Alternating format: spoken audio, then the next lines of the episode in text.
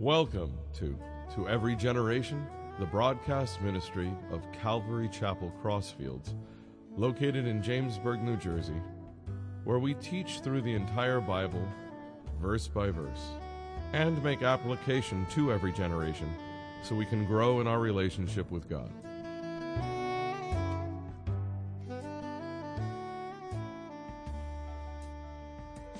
Today we're going to be in Luke 7, verses 36 through 50. And the last time we went through the parables, I went through a few parables at the end of Matthew 13, and the title was The Relational God. And if you maybe come from a, a background of agnostics or atheism or even just kind of religion where they didn't discuss relationship, um, last parable, you're in for a treat. Just shows how precious you are to God on an individual basis, in addition to in an aggregate sense of the church. And we get to see, and some people like, really, God wants a relationship with me. So, you know, if you didn't get it, you'd be blessed to pick it up for free on the podcast or the website. And today we're going to look at the parable of the two debtors as we've been going through the parables on Sunday mornings. And this one is really neat. You know, it's about second chances, it's about forgiveness, it's about repentance, it's about love, it's about compassion. And in some respects, it's about others judging another who God has already forgiven and they're still holding a stigma attached to them. So this stuff is real. 2,000 years ago today, uh, it's, it's real, it happens every day. And uh, I, I, the truth is that as I was going through this parable, I could make 100 points. I could make 150 points. so I actually, this was a challenge of containing myself and just trying to stick to the main part and not go all over the place. So hopefully you can critique me at the end and let me know if I did a good job. Uh, but we're going to look at this in, in four parts, uh, and I'll express each part as we go through it. So if I could jump in in 736, it said, Then one of the Pharisees asked him, Jesus, to eat with him. He went to the Pharisee's house and sat down to eat. And behold, a woman in the city who was a sinner, when she knew that Jesus sat at the table in the Pharisee's house, brought an alabaster flask of fragrant oil and stood at his feet behind him weeping. And she began to wash his feet with her tears and wiped them with her hair of her head. And she kissed his feet and anointed them with the fragrant oil. Now, when the Pharisee who had invited him saw this, he spoke to himself, saying in his mind, saying, This man, if he were a prophet, would know who and what manner of woman this is who is touching him, for she is a sinner. And Jesus answered and said to him, Simon, I have something to say to you. And he said, Teacher, say it. There was a creditor who had two debtors. One owed 500 denarii and the other 50. And when they had nothing with which to repay, he freely forgave them both. Tell me, therefore, which of them will love him more? Simon answered and said, I suppose the one whom he forgave more. And he said to him, You have rightly judged. Then he turned to the woman and said to Simon, Do you see this woman? I entered your house, you gave me no water for my feet. But she has washed my feet with her tears and wiped them with the hair of her head. You gave me no kiss, but this woman has not ceased to kiss my feet since the time I came in. You did not anoint my head with oil, but this woman has anointed my feet with fragrant oil. Therefore I say to you, her sins, which are many, are forgiven. For she loved much, but to whom little is forgiven, the same loves little. And he said to her, Your sins are forgiven. And those who sat at the table with him began to say to themselves, Who is this who even forgives sins? Then he said to the woman, Your faith has saved you. Go in peace. I want to give you a little context before we jump into the body of this, and if we could put up Matthew 11, verses 28 through 30, I've seen different versions of what they call the chronological Bible. Matthew, Mark, Luke, John, Ephesians, you know, these are all written by different people in their purview, in their, um, you know, sphere of, of Christ's influence. And they wrote autonomously, probably never having would even dream that their works would be con- contained in the Bible. But in the chronological Bible, it actually takes all the different books and puts them in order, as if, because in, in, our minds, we, we, you know, we we live in linear time. I know for me it's easier to look at things chronological. What happened first? What happened next? What happened next? So in the chronological Bible is Matthew 11, 28 through 30, which is a very powerful scripture. I remember when I taught on it, five people came forward to receive the Lord, and for our size church, that was amazing. And Jesus says, so this is the precursor, this is the context. He's preaching to the crowds, and he says, Come to me, all you who labor and are heavy laden, and I will give you rest. Take my yoke upon you and learn from me, for I am gentle and lowly in heart, and you will find rest for your souls.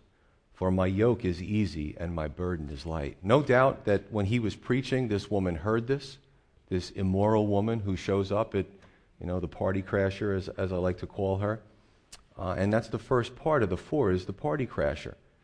Basically, Jesus is, was always being invited to somebody's house. You know, people were fascinated by the Lord.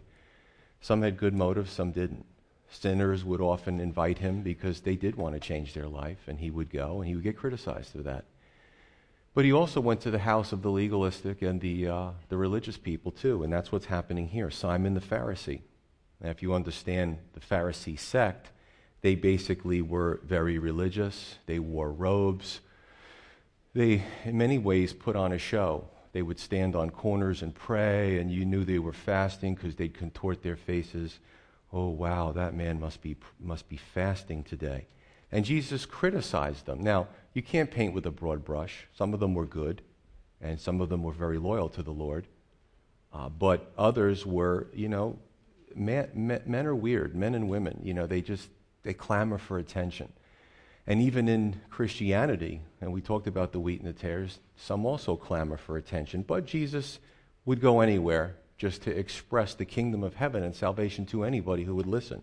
So he goes to Simon's house. I don't think, in my opinion, that Simon's motives were genuine based on everything, the totality of Scripture. Things get awkward, though. They're hanging out, they're talking, probably talking about Scripture, and back in those days, there would be a lot of Q and A's, and this is how people learned. They would ask questions of the teacher. The teacher would answer based on his understanding of it. Then there might be follow up questions. And all of a sudden, this woman shows up. Now, if you understand back then the open banquets, you know, today we all, you know, a lot of people, Americans, we have our, our lawns and we have our fences, and somebody comes in your yard, it's suspicious.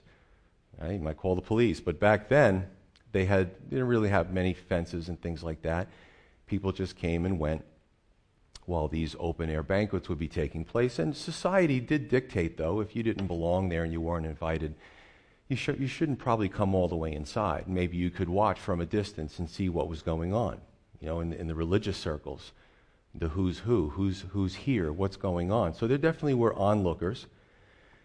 And you could almost imagine everybody stops talking when this woman comes in because everybody knew her she had a reputation.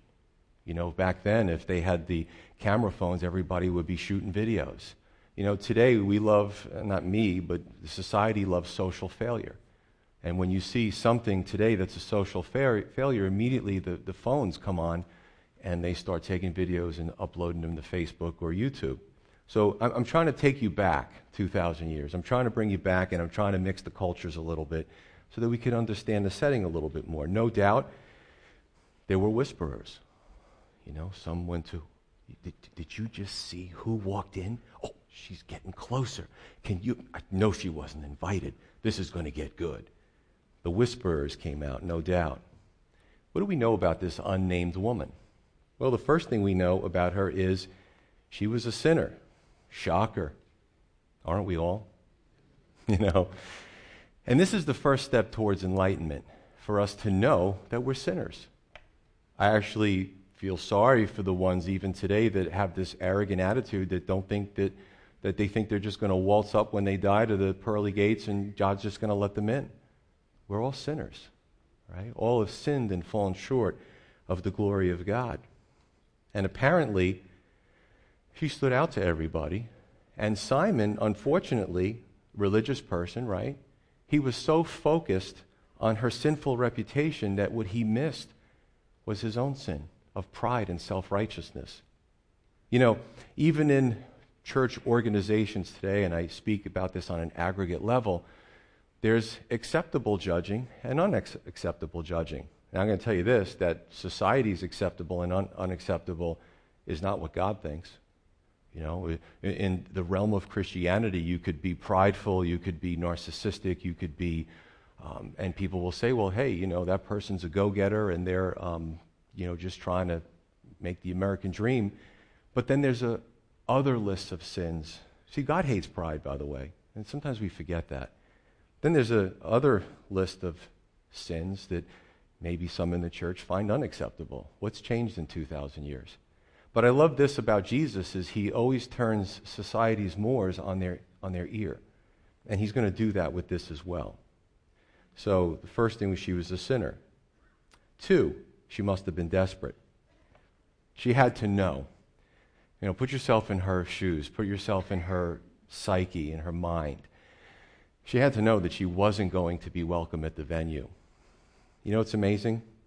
She was emotional, she was crying, she was probably humiliated by her reputation. Everybody knew, but she was a mess. But you know what? She knew she wanted Jesus. She knew she needed Jesus. So she suffered the, the, you know, the humiliation, being a pariah, to come to Jesus. The venue wasn't good, but Jesus was awesome. And you know what? Her heart was in the right place. Jesus lauds this woman. And you know what? We're smart too. And another step of enlightenment, in addition to the fact that we know that we're sinners, is that we know that we need a Savior. What she did was, was wonderful. Three, she takes this, if we could put up the image, this alabaster flask of fragrant oil, and she starts anointing the Lord's feet with it. A little bit about this. Um, these are actually actual archaeological finds. You see this alabaster if you get the right cut of it, is actually very beautiful. Uh, you see that it had a long neck and a hole here. And especially women, if they had this, it was very expensive. Uh, it could have been their retirement, it could have been their 401k, so to speak. You know, a lot of the safety nets that we have today, they didn't have back then.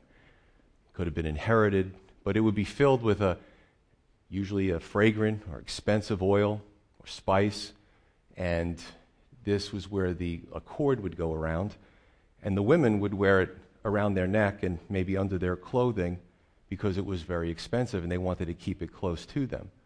And then, if, as you can see in this one, this is an actual find. It had a long, skinny neck. And if there was a, a really great occasion to use it, they would break it on a stone and then the oil would flow out. Now, others would use some of it and maybe put a little bit of wax on the top as the cork to just keep it and use it sparingly. Let me just speak about some possibilities in this situation. Uh, and I'm going to use my conjecture. So, the scripture, whatever the scripture says, is undebatable, it's set in stone. What I say is just conjecture. So, I'm going to throw out my opinion. Maybe this woman, I don't know, maybe her parents died early and Maybe this was all she had to her name. Maybe this was her inheritance. Maybe, well, we know she had a reputation. And if you really read the Bible and if you go back into that culture, when it's being expressed by that, it probably was a form of prostitution or some sort of sexual immorality. So this woman, maybe she thought, maybe she was alone. Maybe she thought, I got to do what I got to do to survive. You know what's amazing about the Lord, and I try to think like He does, which it's actually a smart thing to do. Jesus said that our sins would keep us from heaven. Jesus said that sin was evil, it was rebellion against God. But Jesus also had compassion on the sinner. Isn't that amazing? How He's able to split that up?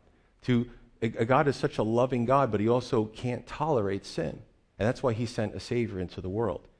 And, and you see this, and, and I see this you know, a person sins once or they do something or they start stealing and, and their adrenaline is racing and then they do it again or whatever the sin is. And then before you know it, it becomes a lifestyle and they think to themselves, let me just do this for a little while and then it becomes, their conscience becomes seared. So a person who's deep into sin, sometimes it's like quicksand. But this woman heard the preaching and something clicked in her heart, in her spirit, and she comes to Jesus. Maybe she thought, well, I, this is my lifestyle right now, is how I have to survive. And eventually, I'll rely on, on the oil and the flask. And then she sees Jesus, and what does she do? She dumps her retirement on his feet. The most uncomely part of the body, but she knew that he was more than a man. She knew he could save her from her sins. But what does society think? And I say this to Christians today who cares what society thinks? And it's really sad that Christians can get caught up in this nonsense. They're brainwashed by the media, they're brainwashed by social media. That's why we need to read the Bible, because it's a reality check. Christianity is not a it's a way of life, it's a lifestyle, you know? So here you have this situation that they probably looked at her as well, she's immoral. Now she's pathetic and she's crashing this party. And now she's profligate. She's wasteful. Oh, what, what type of person breaks the neck of this and, and pours all that expensive ointment or oil on the Lord's, on anybody's feet? But Jesus saw her different, right? He saw her different. He saw her heart, and he lauds this woman. And she changes direction. And honestly, so, so let me just say this Jesus is, is applauding what she did in that her heart was in the right place. She appreciated him. She wanted him. She wanted her sins forgiven. She knew that he was the only way. She didn't go to Simon and do it, she went to Jesus. And, and let's, let's not let's understand the Bible in context. It doesn't mean that when you want to show devotion to God, you somehow find something that represents his feet and pour oil on it. Remember, this woman's not a theologian, she's a baby Christian. And what is Jesus doing? He's meeting her where she's at.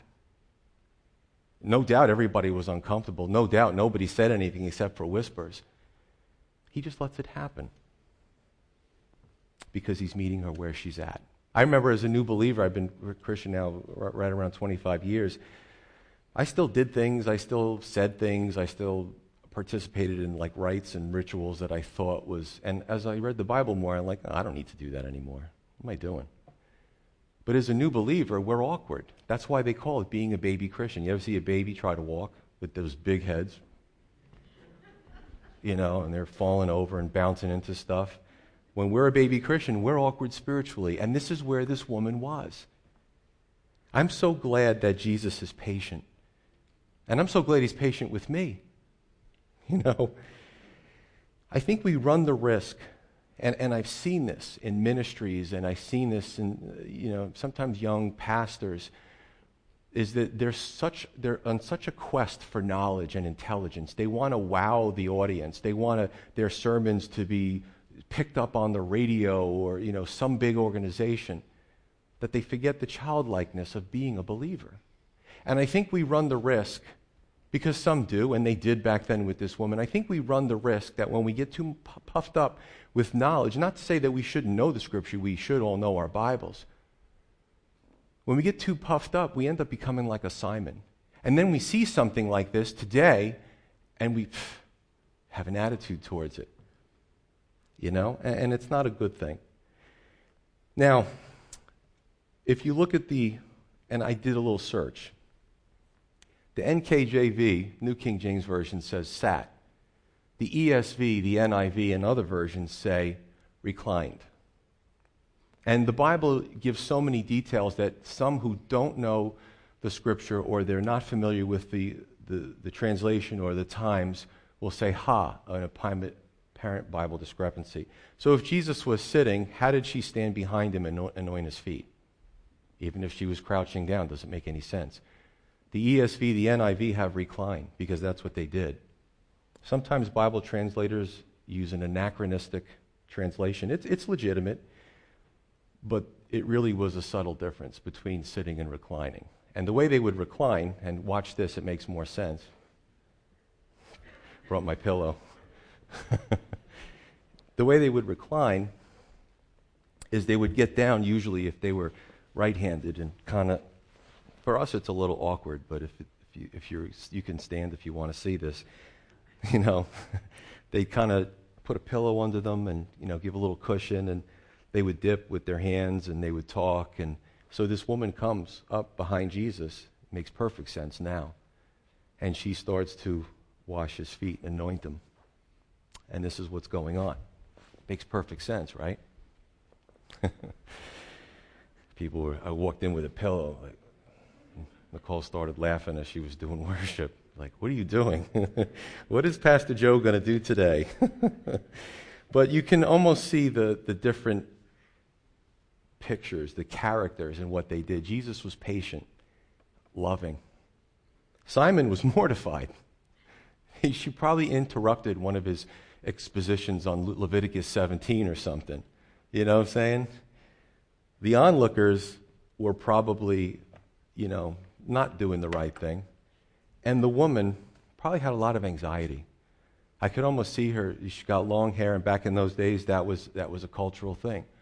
The woman's long hair was, you know, a sign of her beauty. That's another thing. She took her hair, and she starts doing this with her hair. She's pouring the oil, and she's weeping. And she's, his feet are getting wet with her tears in the oil, and the fragrance probably uh, fills the room. And this is what's going on. And this is all she knows how to do to show her devotion to him. You know what breaks my heart? And I've seen this, and I've seen it here. Person comes, they, get, they come up to receive the Lord, and then the devil gets a hold of them. They go home, they go back with their peer group. And I've seen this on so many occasions, I can't tell you. And the person, I've had uh, people that have come to receive the Lord, and they start telling their groups and such. And uh, I've gotten letters and emails from nasty people who said, You don't want that person in your church. Do you know what type of person that is? It's so funny, like Simon the Pharisee. Like, you're the pastor, kick this person out of your church. Believe, yeah, I've had that a, a few times. And I have to assure the person, you're a new creature in Christ. Don't let that win over. And it breaks my heart because I find out either directly or I see a person or I find out that they left the church because they're afraid that we're going to find something out about them. Maybe like this woman. Well, that's not the type of church we are. If you don't know the Lord and you come up to receive the Lord, I'm going to back you. You know what I'm saying? Um, you're, you're a new creature, and it's going to take a while for that palette, for the Lord to start painting and sculpting and doing things on that palette. You know what I'm saying? I just want to encourage you with that. I see things from this level that are sad, that not everybody sees. Verse 39, he says, Simon says, that if Jesus was a prophet, if he were really, and he says it in his mind, he doesn't say it out loud. If he were a prophet, he would know who and what manner of woman this is who is touching him, for she is a sinner. You get the impression that if she went near to Simon and went to touch him, he would have had her thrown out of the place if it wouldn't have made him look bad. In her heart was humility and repentance. In Simon's heart was an air of superiority and self righteousness. And you know who was justified? She was, not Simon. The crowd probably thought this, you know, whatever adjective they would use at the time, how could she crash Simon? He's such an upright person. But the Lord saw something very differently than society saw it. I have to laugh too when you read the scripture and someone's speaking within themselves and Jesus answers them openly. that should be your first clue that he's not just a man. You know, I just thought of something and he responds to my thought. You know, wow. So we continue, verse 40. I'll read this again the parable of the two debtors. And Jesus, and this is beautiful because you can use this today. When someone's hard hearted, you could say to them, you know what, you're hard hearted. That's not right. You know, why don't you show a little compassion? And they just blow you off. So, what Jesus did was he would tell the story. That's what the parables were. And he would pull people into the story and ask them questions about these two people that were figurative characters. Right? And this is what he does to Simon. Jesus answered and said to him, Simon, I have something to say to you. He said, Teacher, say it. There was a certain creditor who had two debtors. One owed 500 denarii and the other 50. And when they had nothing with which to repay, he freely forgave them both. Tell me, therefore, which of them will love him more? So, two out of four is the parable. This story of a creditor, and these two guys owe money. And the first guy owes 50 denarii. A denarii was a day's wage and the other owed a lot more. He owed 500 denarii. And this would have been the difference between somebody owing two and a half months of pay and somebody owing between two and, th- and three years of pay. That's big. Think about your own life. You know, I mean, could you, uh, if you owed somebody two and a half months of pay, oh, that's a tough one, but I could work some overtime, blah, blah, blah. I owe somebody two to three years of my pay. That's tremendous in that culture. So, what does Jesus do? He talks about this creditor who forgives both men.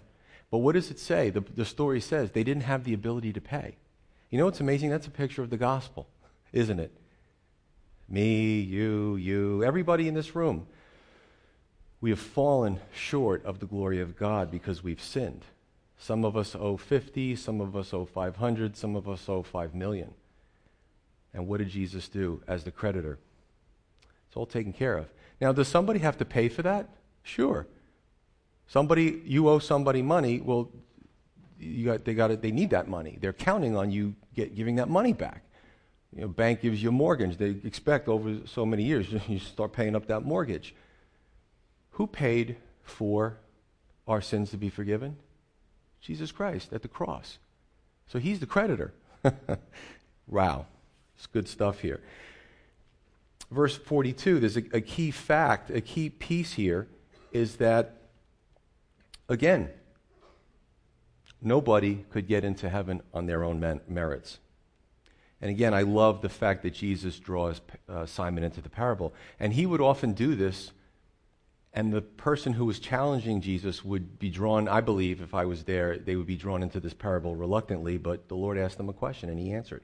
I suppose the one who forgave more. Well, the woman knew that she was the 500. She knew it. And she appreciated what the Lord had done. Simon probably thought he was one, if anything. He probably thought, I, I can't know much. I'm a religious guy. You know, I, I do things for the Lord. And, but check this out. Check this out. If I, let's say I'm a really, really bad sinner, and I miss heaven by a light year, you know, the distance that light travels in a year. It's a long distance. And Corey over here, he's a really nice guy. I know him. He missed heaven by a millimeter. Well, guess what? We both missed heaven. Guess what? We're going to be spending eternity not in heaven. So, whether it's a millimeter or a light year, everyone in this room, it really doesn't matter. You know? And I got to tell you something. I'm just going to say, for argument's sake, I'm the 500 guy. And, and, and I appreciate the Lord because I know that I missed heaven because I'm a sinner. You know, it's amazing the irony in another scripture, Jesus talks to the religious leaders and he's saying how the thieves and the prostitutes and the lawbreakers were getting into heaven before the religious men. Now, I got to tell you, if there were some in this audience who were deeply steeped in religion, they might be offended by this. I didn't make up the parable, the Lord did. And, and whether it was in his day or today, you still have that type of attitude, that self righteous, haughty, you know, and, and it is what it is. Verse 43, we continue. Simon answers him. He says, I suppose the one whom he forgave more. And he said to him, You have rightly judged. You know, it's interesting. He wrongly judged this woman, but he rightly judged in the parable. And his two judgments were incongruous, they weren't, they weren't equal. And he didn't even realize he was doing this. He continues. Then he turned to, this, to the woman and said, Do you see this woman? I entered your house, Simon. You gave me no water for my feet, but she has washed my feet with her tears and wiped them with the hair of her head. You gave me no kiss, but this woman has not ceased to kiss my feet since the time I came in. You did not anoint my head with oil, but this woman has anointed my feet with fragrant oil. Therefore, I say to you, her sins, which are many, are forgiven. Jesus concedes the point to Simon that she had a lot of sins. He concedes that. But it doesn't matter. For she loved much, but to whom little is forgiven, the same loves little. So, three out of four is the lesson. The lesson. And, and check it out. You know, in those days, they had like kind of open toed, primitive type of sandals back then. And they would walk through that Middle Eastern area, and there wasn't concrete sidewalks. There were some actually Roman roads that had stones on them. But for the most part, you know, there was no asphalt, there was no concrete sidewalks, and you would walk through. It was hot, you were sweating, it was dusty. and your feet picked up. Uh, listen, the animals traveled on the same road that you did. So, animal dung, animal droppings. And by the time you went to a, a person's house to, to visit, to have some dinner or whatever, your feet were dirty. I'm trying to think of a word here. Dirty, smelly, animal droppings, you know. And what your guest was supposed to do, if they hopefully really loved you, when you came into their house, either they or they would have somebody just do a quick foot wash. You take the sand, and it's so refreshing. And I've been out and working out in the yard and gotten myself real dirty. It's so nice to take a shower. But they would, they would wash your feet. It just was soothing. It was comforting. Get all the grime off the feet. Simon, he didn't do anything. But the woman washes her feet, washes his feet with her tears. And check this out. Like I said before, the, the woman's long hair was a sign of her beauty. And she's taking her hair and washing the feet of the Lord that Simon didn't wash. And in her most beautiful part of her body was, was getting oil and tears and sweat and smell and dirt. And probably when she was done, this is just me, I, I try to put myself in, her hair was matted, dirty, and smelly. But you know what? Didn't matter to her. She, she, this, is, this is my way of showing my appreciation and my devotion to the Lord. He said, Simon, you, you didn't kiss me. You know, in Italy and in Middle Eastern countries a lot, you know, people are not so big into their personal spaces like our culture is. And, you, and people still do it today. You know, even Apostle Paul said, greet everyone with a holy kiss. In the church, you know, they would kiss, kiss one cheek, the other cheek. Um, you would come to somebody's house, they would kiss you. And Simon didn't do that for the Lord. But the woman hasn't stopped kissing his feet. Some people today, I got to tell you, um, it's funny, we have these conversations we go through this part of Scripture. Some people have this, this aversion to feet like, oh, feet, feet, you know. And, and this woman, it's not even an issue.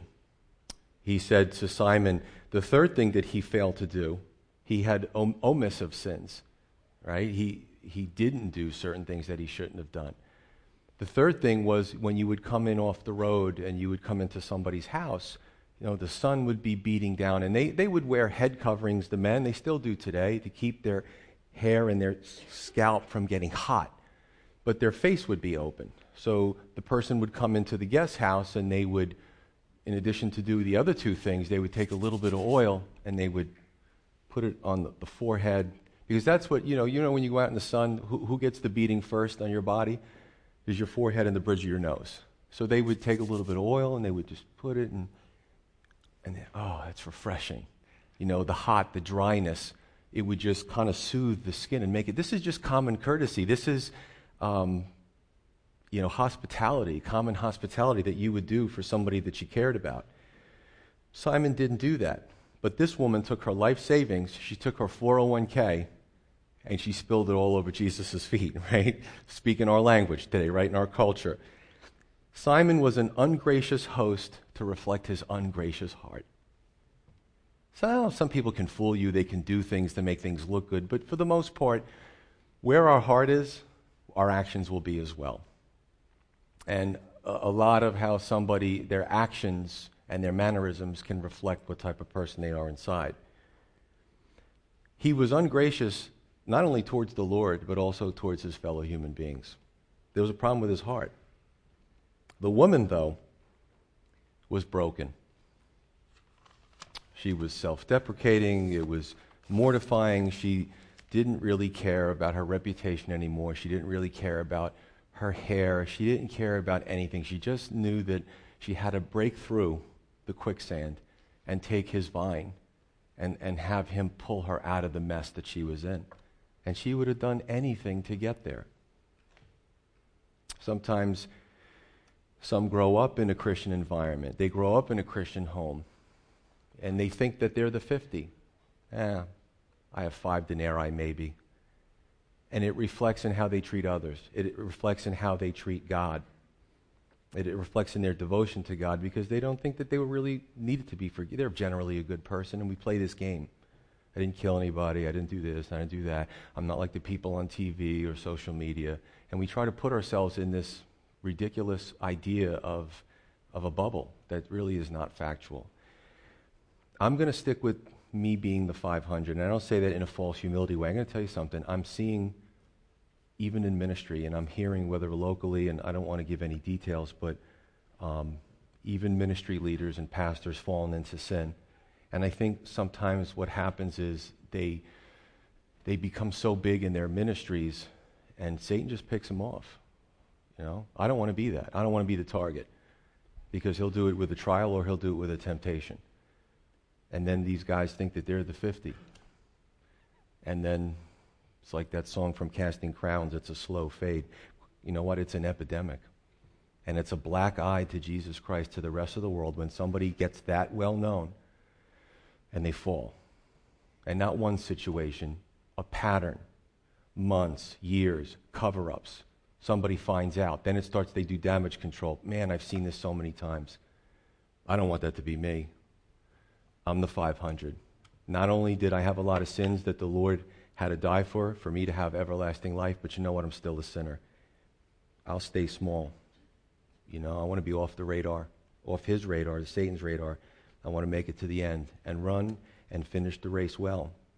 Because when you start getting into something like that and it comes out, it's like dominoes family, ministry, reputation. T- t- t- and you know what I think of too? When I, I see a situation happen, I say, Lord, how would I feel if you shelved me and I couldn't teach anymore? That's another domino. You ever see those videos? Thousands of them. In a few seconds, they're all gone. So, verse 47, last few verses. Therefore, I say to you, her sins, which are many, are forgiven, for she loved much. But to whom little is forgiven, the same loves little. And he said to her, Your sins are forgiven. And those who sat at the table with him began to say to themselves, Who is this who even forgives sins? Because he was God contained in a human body. right? Pretty amazing. Then he said to the woman, Your faith has saved you. Go in peace. Four, the last part is the outcome forgiveness and peace for this woman. For Simon, I don't know. Maybe he got saved that day. Maybe in a month he came back to Jesus. Maybe after the resurrection. We don't hear about Simon. I have no idea what happened to Simon. For all I know, he could have continued to be mired in his self delusion. Eh, I still don't like her. You know? And the choice is the same for the world. Verse 50, he says, Your faith has saved you. Repentance and faith go together. Now, again, don't get the wrong impression. I mean, I do, I do theology, I do deep Bible study. Um, we, we're very important to find the truth, and we don't want to take you know, nice things that people want to believe and force them into the scripture. Does it mean that, that her act of doing that saved her? No. What was beyond or behind the act is what saved her. This is all she knew how to do. So her faith, if we could put up Ephesians 2 8 and 9. It says, For by grace you have been saved through faith, the grace of God, of dying for our sins. Through faith, we believe and trust what Christ did. We, we receive that grace. Okay? Um, faith is the vehicle to get to grace and not of yourselves. It is the gift of God. You know, if you owe the 500 and Jesus forgives the debt, it's not like we say, well, let me work to pay off the 500. It, it's such a, it's a price that can't be paid. Human beings cannot do it. We can't earn it. We can't buy it. We can't put out a mortgage and spread it out over 30 years at 2.66%. Uh, we can't pay it back. You just can't do it. We do not have the ability. Christ is the one who did it. It's not of yourselves, it is the gift of God. If you give me a gift and I come back in a week and say, here's $100 for your gift, you're going to get insulted. It's a gift of God. Not of yourselves, or I'm sorry, not of works, lest anyone should boast. Everything is in there. Religious works. And you see so many religions today trying to work their way into heaven. You ask them, how do you get to heaven? Well, I generally have to be a good person, and I have to do this, and I have to do that, and God will accept me. That's not the answer. Because for God so loved the world, he gave his only begotten Son, that whosoever would believe, not pay, would believe, would not perish, but have everlasting life. Very important to understand this. She put What did she do? She put feet on her faith, or she put gloves on her faith. She did with her hands and her lips what was in her heart. So, what, what she did outwardly was just an extension of what was going on inside of her heart. Important. And you know what's amazing? Now it didn't matter. She could have walked out of that place and gotten sneered at and jeered at. I believe that she received so much from the Lord, it didn't even matter. Do you think that she went back home and into her, her little social circle and people stopped talking about her because she went to Jesus? This might have gone on for decades, but you know what? At this point, it really didn't matter. And that's the beautiful thing when we have Christ in our heart. A lot of people want our, we want, and I'm one of them. when things are bad, I want the circumstances, Lord, to go away. He doesn't always do that. A lot of times He works through us in the midst of the circumstances. So this woman probably went back and still got called all these horrible names, but it didn't matter because she was free. She was free. And that's the kind of freedom that the Lord wants us to all have. So, who do we identify with more, Simon or the woman? The debtor who owed 50 or the debtor who owed 500? A lot, lot in here about second chances, about forgiveness, about God's mercy. It's absolute, but it's also conditional upon a person's repentance. Acts 3:19 says, "Repent and turn that your sins may be blotted out." It's not like she went back every week and said, "Oh, I got to find some more oil, got to do some more hair washing." No when you're saved, it's a one time thing. It doesn't mean that she didn't show other devotion to the Lord, but you know, when we come to the cross, it's a one time thing. It's, it's justification. Just as if I've never sinned. Have you heard that before? And again, forgiveness is fully realized when a person desires to change. I want to change. I, I don't want this anymore. I don't want this lifestyle anymore. Does it mean we're going to be perfect? No. It's a process. That's called sanctification. Five years, 10 years, 15 years. As more time goes on, we start to look more like Jesus' character and less like the world or our old lives.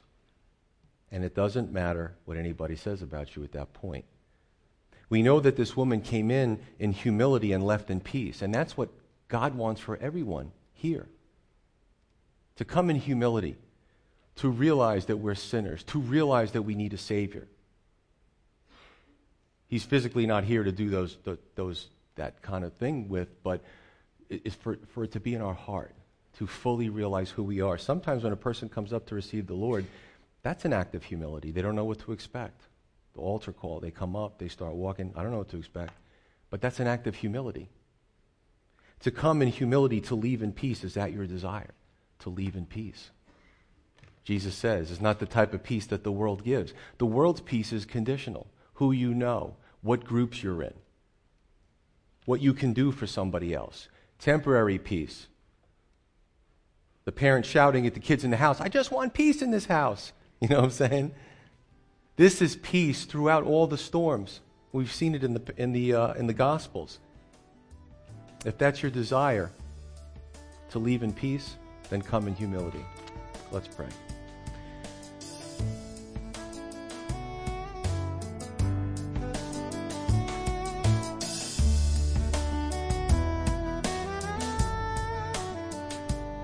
You've been listening to To Every Generation from Calvary Chapel Crossfields. We're located at 15 Half Acre Road in Jamesburg, New Jersey. We meet for Bible study Wednesdays at 7:30 p.m. and Sunday service begins at 10:30 a.m.